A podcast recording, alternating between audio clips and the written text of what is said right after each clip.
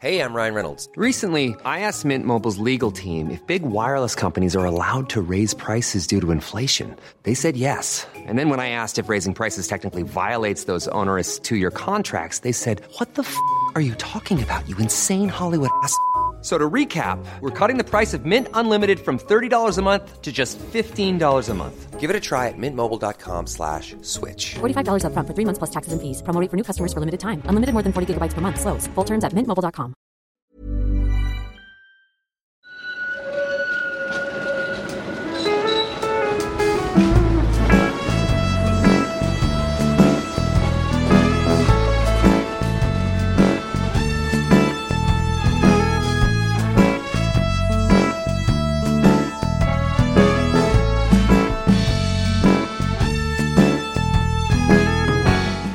Hej och välkomna till Gator och torg i Göteborg, din lokaltidning Göteborgs Direkts historiska podcast.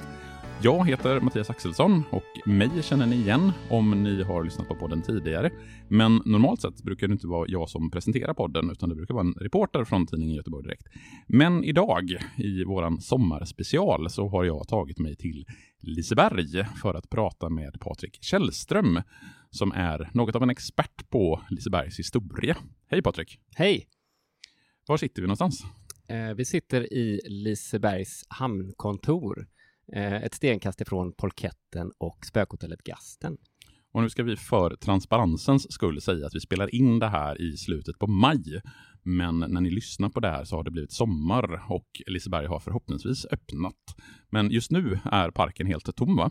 Ja, det stämmer. Vi hoppas, upp, eller vi ska öppna den 3 juni. Ni som lyssnar på det här har förhoppningsvis då kunnat gå till Liseberg. Men du och jag Patrik, vi ska prata om Lisebergs historia.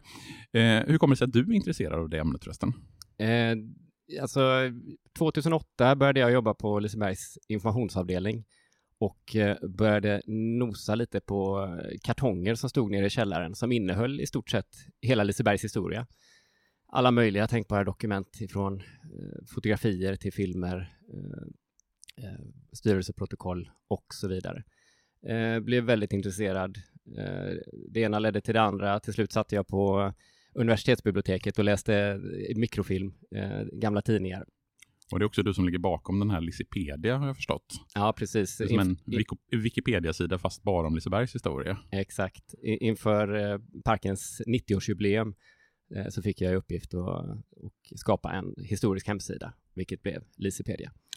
Men om vi ska ta oss, baka, ta oss tillbaka i historien. Liseberg kommer ju snart fira sitt 100-årsjubileum om två år här. Den invigdes ju i parken 1923. Men vad fanns här innan nöjesparken byggdes och var kommer namnet Liseberg ifrån egentligen? Mm, om, om vi backar bandet 400 år då till, till Göteborgs grundande så var ju den här, eh, det här området som Liseberg ligger på idag var ju ett område som ägdes av staden men som arrenderades ut då till, till eh, borgare i staden. Och man kan väl eh, kortfattat säga att på 1600-talet så var det betesmark och odlingsmark här. På 1700-talet så anlades ett eh, tobaksplantage, lite senare ett sockerbruk.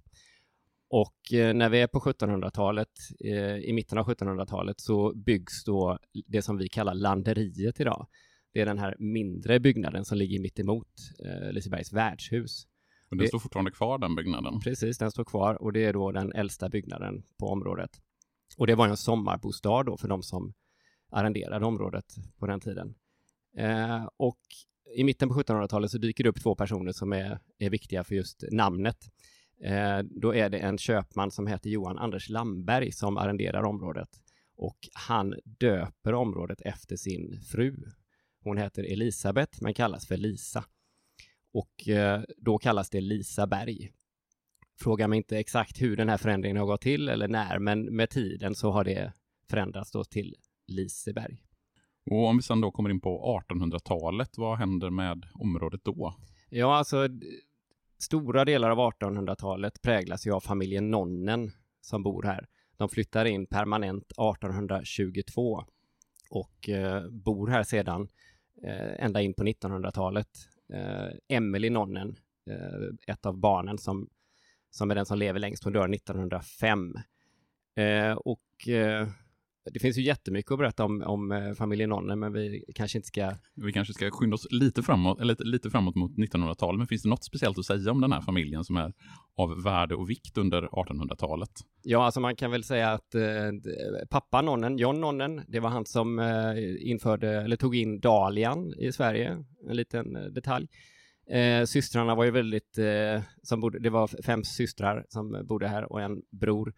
Eh, systrarna var väldigt, väldigt kulturella, eh, målade, skrev. Emelie var en eh, populär eh, ungdoms och barnförfattare. Eh, brodern där, Edvard, han drog vidare till Degeberg och startade Sveriges första eh, lantbruksinstitut. Han anses vara Sver svenskt lantbruksfader. Så det Eh, finns ganska mycket att säga om den här familjen egentligen. Ja, De det har- finns jättemycket. Det, Ja. det är nog värt ett eget avsnitt. får bli ett specialavsnitt lite längre fram om bara den familjen. Och sen så kommer vi in på 1900-talet och 1923 så ska ju Göteborg fira sitt stora 300-årsjubileum två år för sent på grund av första världskriget och allmän ekonomisk depression i Göteborg, dålig kommunal ekonomi och så vidare. Och under det här stora 300-årsjubileet så har man en stor jubileumsutställning i anknytning, bland annat Götaplatsen. Jag vet att jag har sett bilder härifrån där det är, alltså det är ju ett jättestorslaget område, hela det här utställningsområdet som liksom sträcker sig någonstans från Götaplatsen i princip hela vägen ner hit till Liseberg och vi har flera olika byggnader runt om i Göteborg som byggs i anslutning till den här jubileumsutställningen och så också Liseberg. Vad är liksom bakgrunden till att man bygger en nöjespark här eh, under jubileumsutställningen? Ja, det, det fanns ju framförallt två skäl till det. Eh, det ena var ju för att man skulle öka intresset för eh, utställningen, att fler gäster skulle besöka den helt enkelt. Eh, sen det andra skälet, och det var kanske framförallt det, det var att eh, eh, politikerna här i stan ville förbättra Göteborgs rykte. Eh, Göteborg var känt som en tråkig stad, tror det eller ej, i början på eh, 1900-talet. Det var inte de goa gubbarnas stad i början på Nej, 1900-talet. det är möjligt att det fanns goda gubbar, men, men eh, läser man tidningar från den tiden så kan man hitta eh, citat som att nöjeslivet är ökenartat.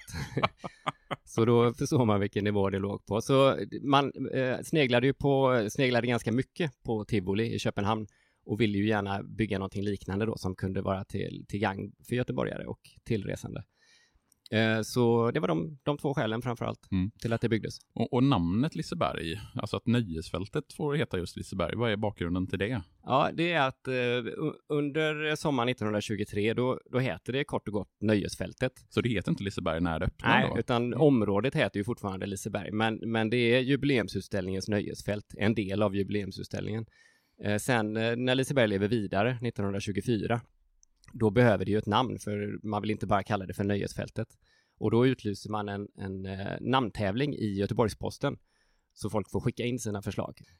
Utöver Liseberg så fanns det även några andra roliga förslag, som Lustgården till exempel. Penningödsla är ju en personlig Det känns ju väldigt göteborgskt på något sätt. Precis, Re redan 1924 så tyckte man att pengarna rullade iväg här på Liseberg. Eh, Gladevi, eh, som en variant av Ullevi, som då var eh, det ursprungliga, alltså gamla, gamla Ullevi.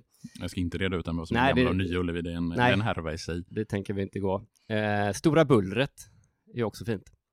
Så det var en del, en del roliga förslag där, men, men Liseberg vann ganska överlägset då Mm. eftersom området hette Liseberg. Och den rosa färgen som man så tydligt förknippar med Liseberg, kommer den också här tid eller är det en senare grej? Nej, det kom ju då till, till eh, skapandet av Liseberg i samband med jubileumsutställningen. Man ville ha en glad färg eh, som gav en, en förstärkt känsla av solsken, som man sa. Och det, det kunde man ju verkligen eh, behöva, för eh, den här sommaren 1923, den går ju till historien som en av de sämsta under hela 1900-talet. Eh, utställningen hade öppet 161 dagar och av dessa regnade det 111. Så förstärkt solsken, ja tack. Men vad var Liseberg för typ av plats liksom när det startade 1923? För jag tänker att det har ju byggts ut väldigt mycket under 1900-talet och sen under 2000-talet. Eh, Om, vi, om du ska ta oss med tillbaka till 1923, vad är det för plats man kommer till om man kommer som besökare? Ja, eh, till att börja, en, en detalj kan ju vara att entrén låg ju vid Götaplatsen. Eftersom jubileumsutställningen var ett inhägnat område så kunde man inte traska rakt ner till eh, nöjesfältet utan man gick in vid Götaplatsen. Och eh, ja, det var ju en blandning av allting. Eh, nu för tiden så är ju eh, eh, åkattraktionerna väldigt mycket i fokus. Eh, då var de 12-13 stycken till antalet, så det var liksom bara en del av eh, nöjesfältet. Det var minst lika stort fokus på musik, mat, eh, ja, un underhållning eh, överlag. Och, och, när man tittar på bilder så visst, berg, berg och dalbanan finns, men det är inte liksom alls det här liksom storslagna så som man tänker sig i Liseberg idag, som täcker liksom ett jätteområde. Vad är det för typ av attraktioner? Alltså det är ju de här gamla klassiska barn, det är karuseller vi pratar om, snurrande, långsamma, ungefär som ponnykarusellen fanns det tre varianter av, hette olika saker bara. Eh, lite sådär eh, krossa glas, pilkastning, eh, alltså gamla tiders tivoli och det är ju verkligen ett nöjesfält. Mm. Det är ju ett, ett, ett, fält där man har placerat ut attraktioner. Men som sagt, attraktionerna upptar ju bara halva halva parken medan eh, maten och kulturen eh, och underhållning uppehåller eh, andra halvan. Och den här bergbanan som finns redan 1923, är det den som typ jag åkte när jag var liten på, vad kan det vara, 80-talet när jag besökte Liseberg med mina föräldrar från Borås? Mm.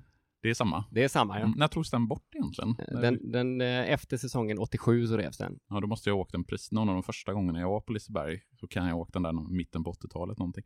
Men om vi, om vi fortsätter titta liksom på 1923, du sa att eh, uppträdande och sånt var liksom en minst lika stor del av Liseberg. Jag vet att Albert Einstein eh, var här 1923. Mm.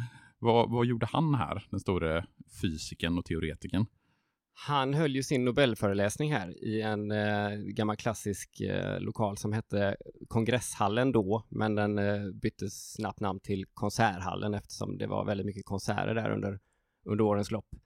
Eh, han hade ju fått Nobelpriset 1921, eh, hade fått sitt pris, eh, sitt diplom, men eh, pengarna som han skulle få, eh, för att få ut dem så var han tvungen att hålla en, en eh, Nobelföreläsning. Och det skedde här då på Liseberg. Eh, han fick ju Nobelpriset för fotosyntesen, men eh, antagligen på allmän begäran så pratade han om sin, sin världsberömda relativitetsteori istället.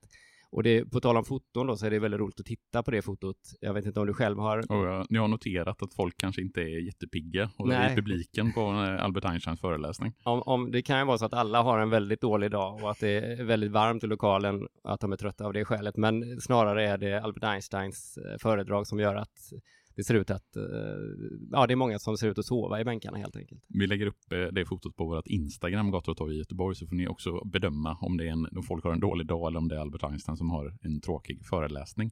Finns det något mer att säga här om 1923 eller ska vi ta oss framåt och titta lite på hur parken förändras? Eh, jag, jag skulle ju gärna vilja nämna, vi kan inte hoppa över 23, egentligen skulle jag väl prata om linbanan. Mm. Kan vi prata, ja. nämna några ord om den? Absolut. för det är ju en sån klassisk företeelse. Eh, om man nu inte vill eh, traska hela vägen ifrån Götaplatsen ner till nöjesfältets entré så kunde man ju åka linbana över Södra vägen.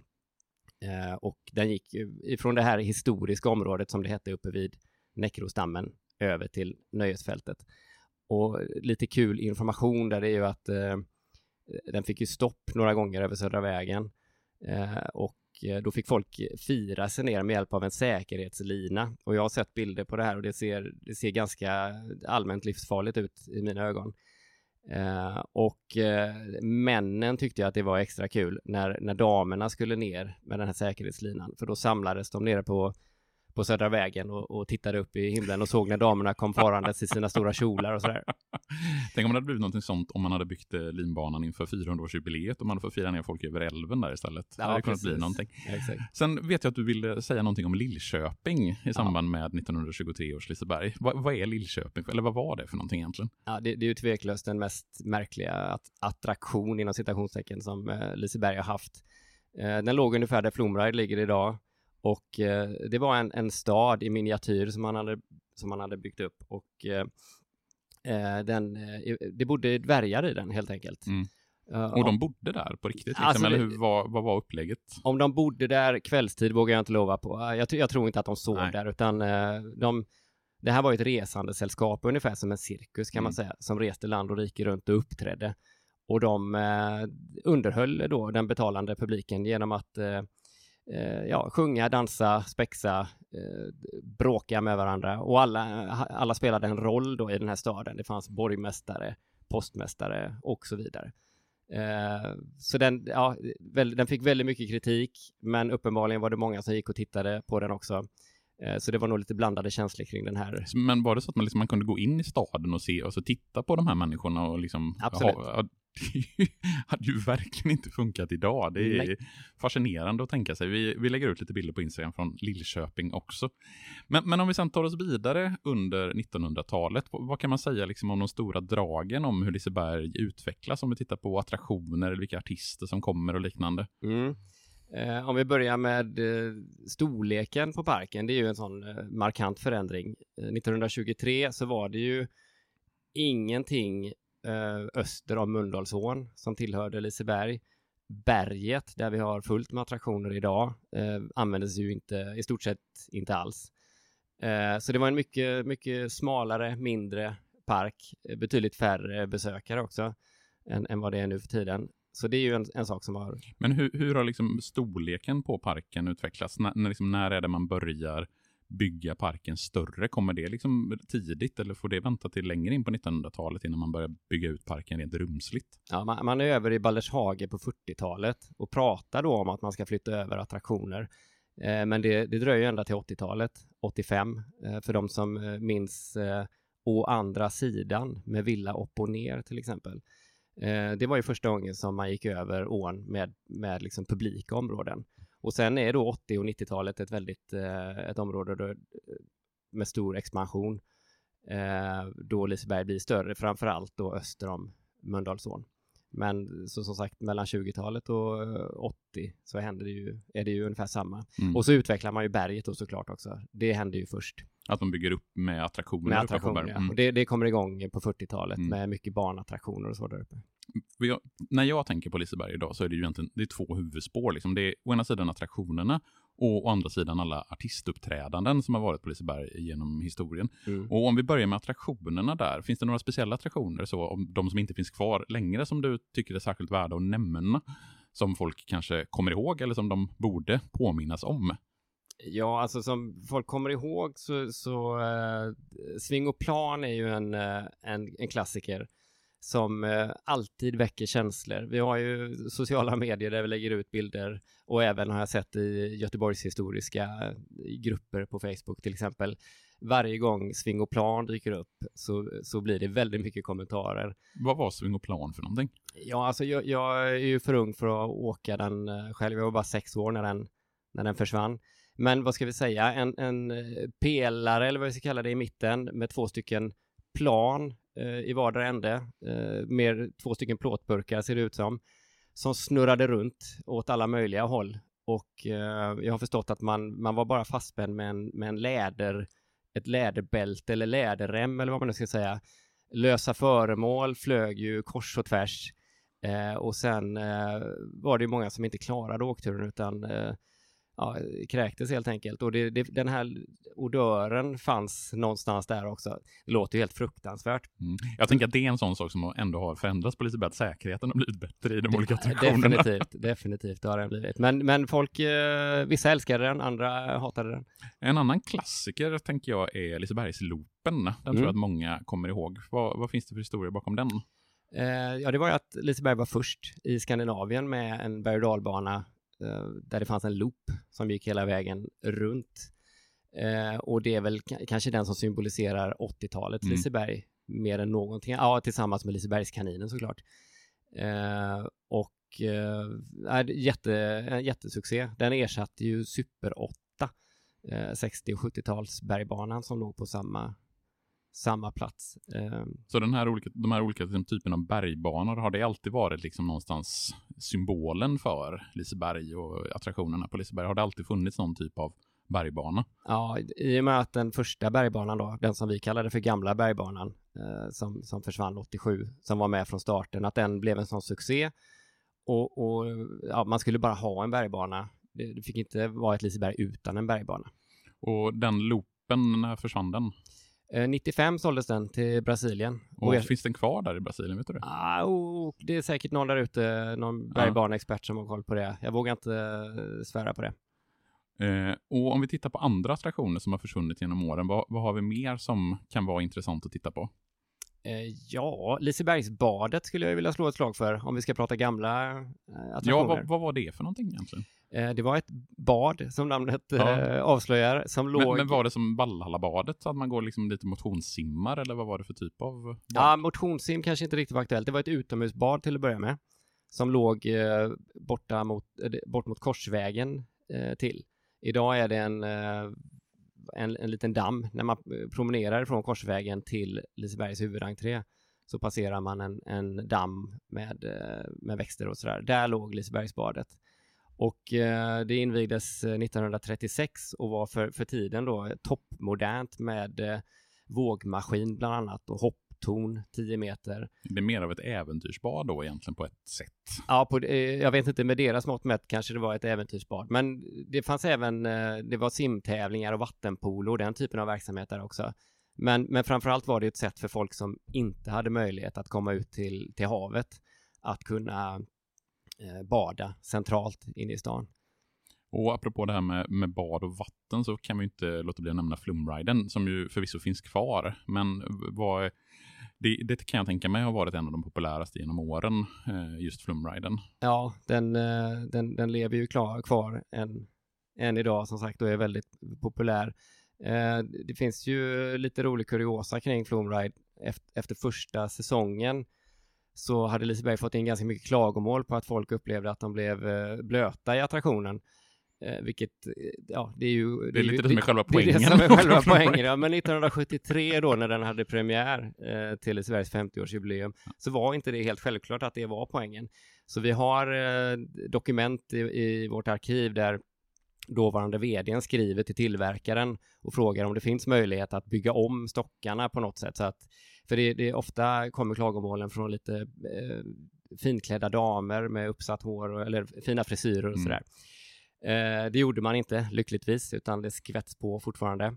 Eh, och sen är det ju en incident som inträffar på 70-talet när några chalmerister som har nollning får för sig att de ska... Såklart att det var chalmerister, det kunde man ju Ja, ana. precis.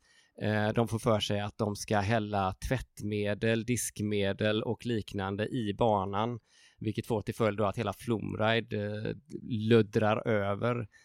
Eh, Så det, den var obrukbar den dagen. Det finns fina foton på det. Det ser ut som en, eh, ja, en, en väldigt löddrig bana.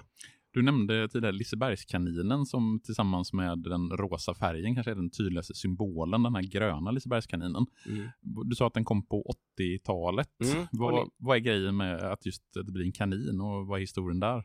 Alltså med tanke på hur populär den har blivit så är det ju lite kul att det, det var en ren slump att den, att den kom till. Eh, det var ledningsfolk från Liseberg som var på en mässa i USA, eh, träffade en duktig försäljare som eh, mer eller mindre snackade på dem eh, lite kostymer. De ville egentligen inte ha några, de skulle inte ha några, det var inte det som var eh, ärendet på, på mässan. Men för att komma därifrån så, så ger de den här eh, försäljaren ett, eh, ja, e-, ett, ett bud då, att vi, vi köper den här och den här kostymen, eh, men då ska den vara klar den och den tiden och de hoppas att han inte ska klara det. Eh, men dagen därpå så visar han upp en eh, jättefin kanin, det har de för övrigt beställt och det ska vara en kanin och den ska vara grön och rosa och grön. Eh, han kommer tillbaka med de här skisserna och lovar att han, eh, jajamän, jag fixar det till, eh, till premiären. Och mycket riktigt, de dyker ju upp. Så de, eh, så det Eh. var egentligen någonting Liseberg inte ville ha från början, som de liksom bara Som- blev påprackade. mer ja, eller mindre. han, han var jätteduktig på att sälja. De hade inte planerat det i alla fall, så mycket kan man säga. Sen om de eh, eh, enbart motvilligt eh, tog emot den, det, det ska jag inte svära på, men det var en eh, ren slump. Och det har aldrig funnits några planer på att byta ut kaninen mot någonting annat i senare tid. Alltså det har ju funnits, kaninen dök upp i, i, under en tid då det fanns många eh, krumelurer som vi kallar det, alla möjliga djur. Eh, och kaninen är ju den som har överlevt, så det, det är snarare de andra som har, som har tagits bort. Men eh, nej, med tanke på hur populär den har varit så Planning for your next trip? Elevate your travel style with Quince. Quince has all the jet setting essentials you'll want for your next getaway, like European linen, premium luggage options, buttery soft Italian leather bags, and so much more. And it's all priced at 50 to 80% less than similar brands. Plus, Quince only works with factories that use safe and ethical manufacturing practices. Pack your bags with high-quality essentials you'll be wearing for vacations to come with Quince. Go to quince.com slash trip for free shipping and 365-day returns. Millions of people have lost weight with personalized plans from Noom, like Evan, who can't stand salads and still lost 50 pounds. Salads, generally, for most people, are the easy button, right? For me, that wasn't an option. I never really was a salad guy. That's just not who I am. But Noom worked for me. Get your personalized plan today at Noom.com. Real Noom user compensated to provide their story. In four weeks, the typical Noom user can expect to lose one to two pounds per week. Individual results may vary.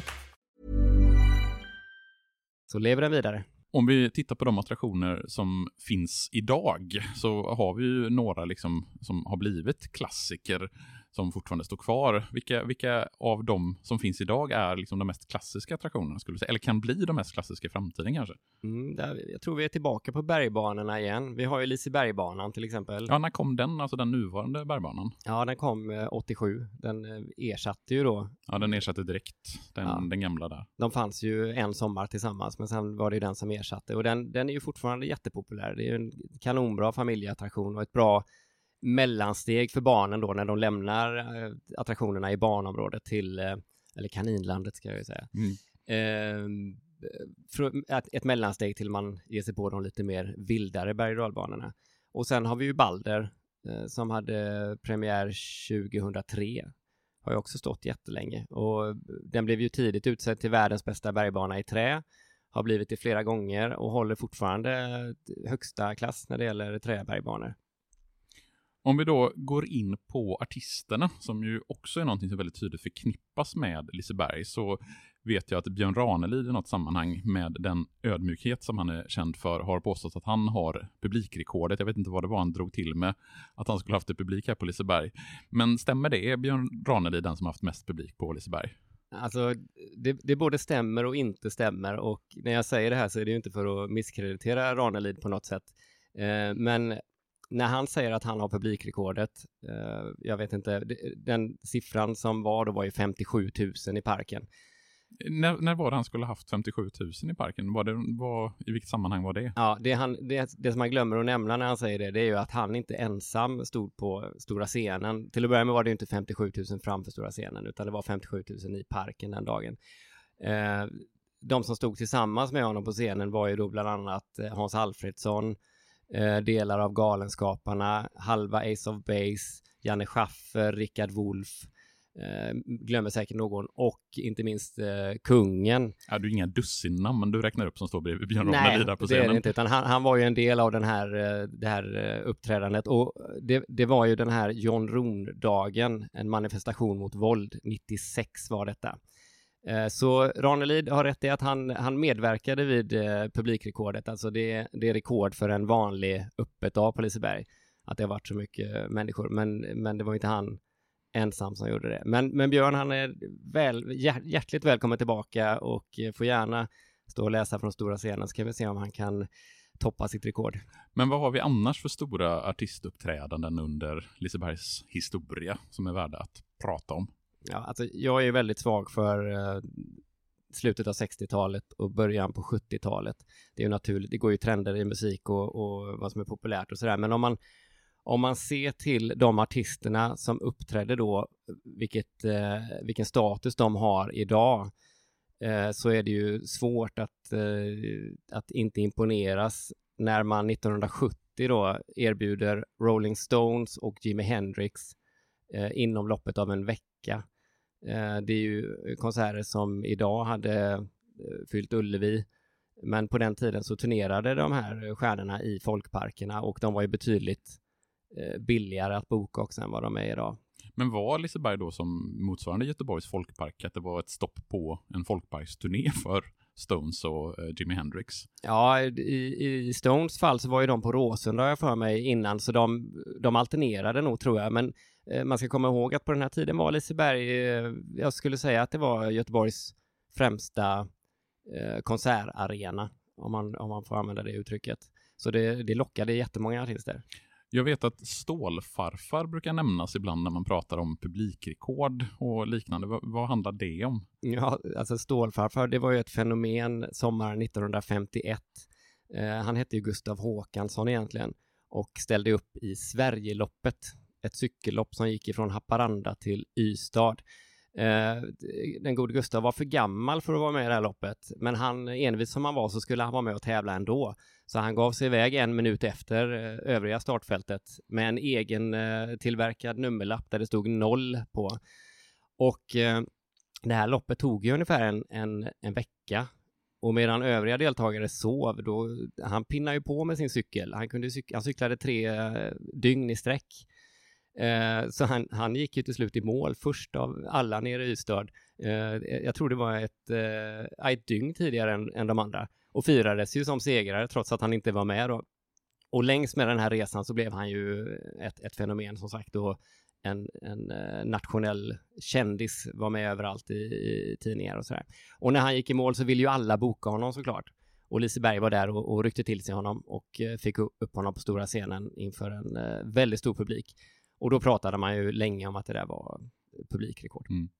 Och, och, jag tänker här på, kan ju vara lite fel ute i tid, men jag tänker att vi har ganska en del revyer och liknande under den här perioden på Liseberg också. Jag tänker Sten-Åke Cederhök och Sonja Hedenbratt och lite senare Thomas von Brömsen. Eh, hur stort har det varit i Lisebergs historia? Ja, alltså vi hade ju något som kallades för veckans revy som Sten-Åke Cederhök eh, drev eh, ett tag från början. Den började redan på 40-talet, veckans revy, med en herre som hette Nisse Jonsson men när han dog i slutet på 50-talet så fick Sten-Åke ta över. Och, och, det höll ju på då från 42 till 82, så det är verkligen ett Lisebergsfenomen.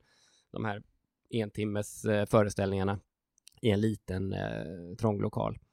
Och går man mer fram i nutid så är ju Karl-Einar Häckner ett namn som man bör nämna för oss som känner Liseberg från kanske mer 00 och 10-talet. Mm. Vad är grejen med honom egentligen?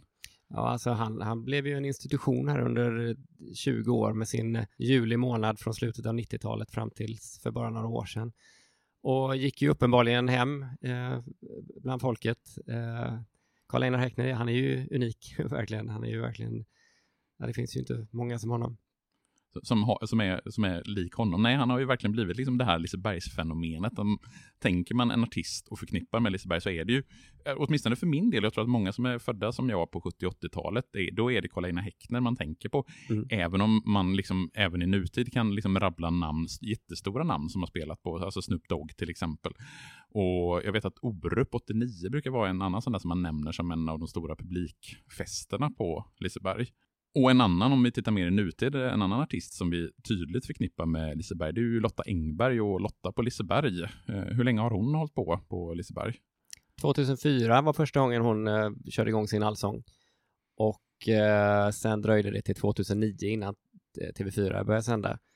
Så hon är ju uppe nu i eh, 16-17 år någonting. Still going strong. Still going strong. Men det är ju så, varje generation har ju sin. Nu, nu är det Lotta Engberg som... som uh, symboliserar Liseberg. Precis, symboliserar, precis som Karl Heinar gjorde då under 20 år. Och Sten-Åke Cederhök innan dess. Ja, precis. Var, varje generation har liksom sin uh, stora Lisebergsprofil. Backar du bandet jättelångt tillbaka så har du Malte Jonsson som folk uh, gick och dansade till på, på Rondo och Stora Dansbanan. Så det finns alltid någon sån här person.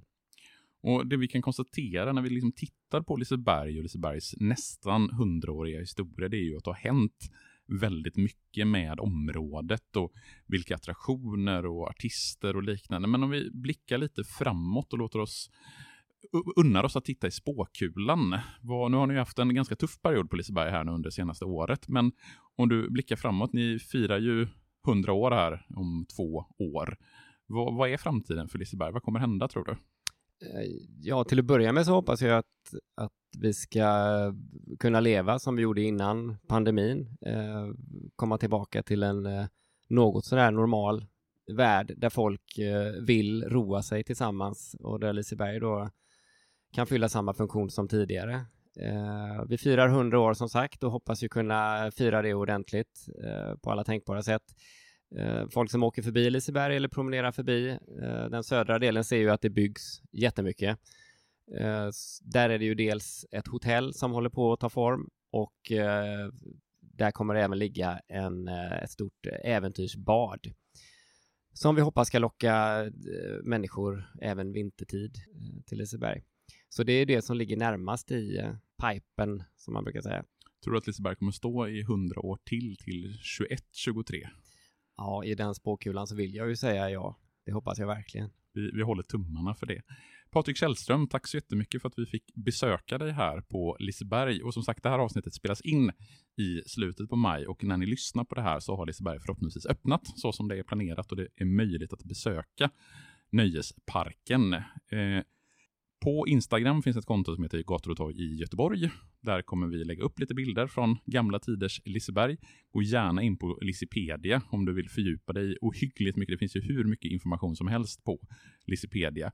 Så hörs vi igen om två veckor. Ha det så bra tills dess. Hej då!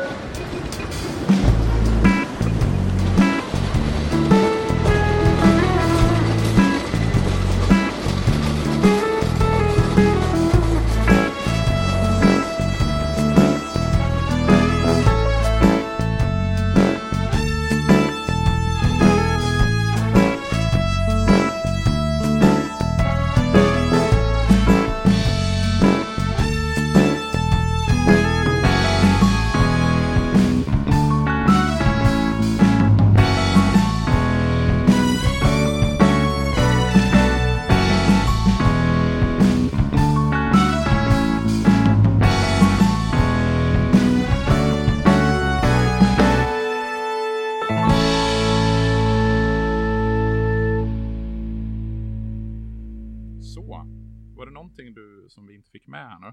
Ja, tänkte- men det, det är det ju. Men det, Ja, jo, det är klart. visste jag ju andra sidan. Så det, nej, men herregud. Ja, men vi landar på Ja. nu ins total inspelningstid 40 minuter Ja. och jag tror att vi kommer klippa bort fem. Gator och torg i Göteborg produceras av Reostat Media AB. Flexibility is great. That's why there's yoga. Flexibility for your insurance coverage is great too. That's why there's United Healthcare Insurance Plans. Underwritten by Golden Rule Insurance Company, United Healthcare Insurance Plans offer flexible, budget friendly coverage for medical, vision, dental, and more. One of these plans may be right for you if you're, say, between jobs, coming off your parents' plan, turning a side hustle into a full hustle, or even missed open enrollment. Want more flexibility? Find out more about United Healthcare Insurance Plans at uh1.com.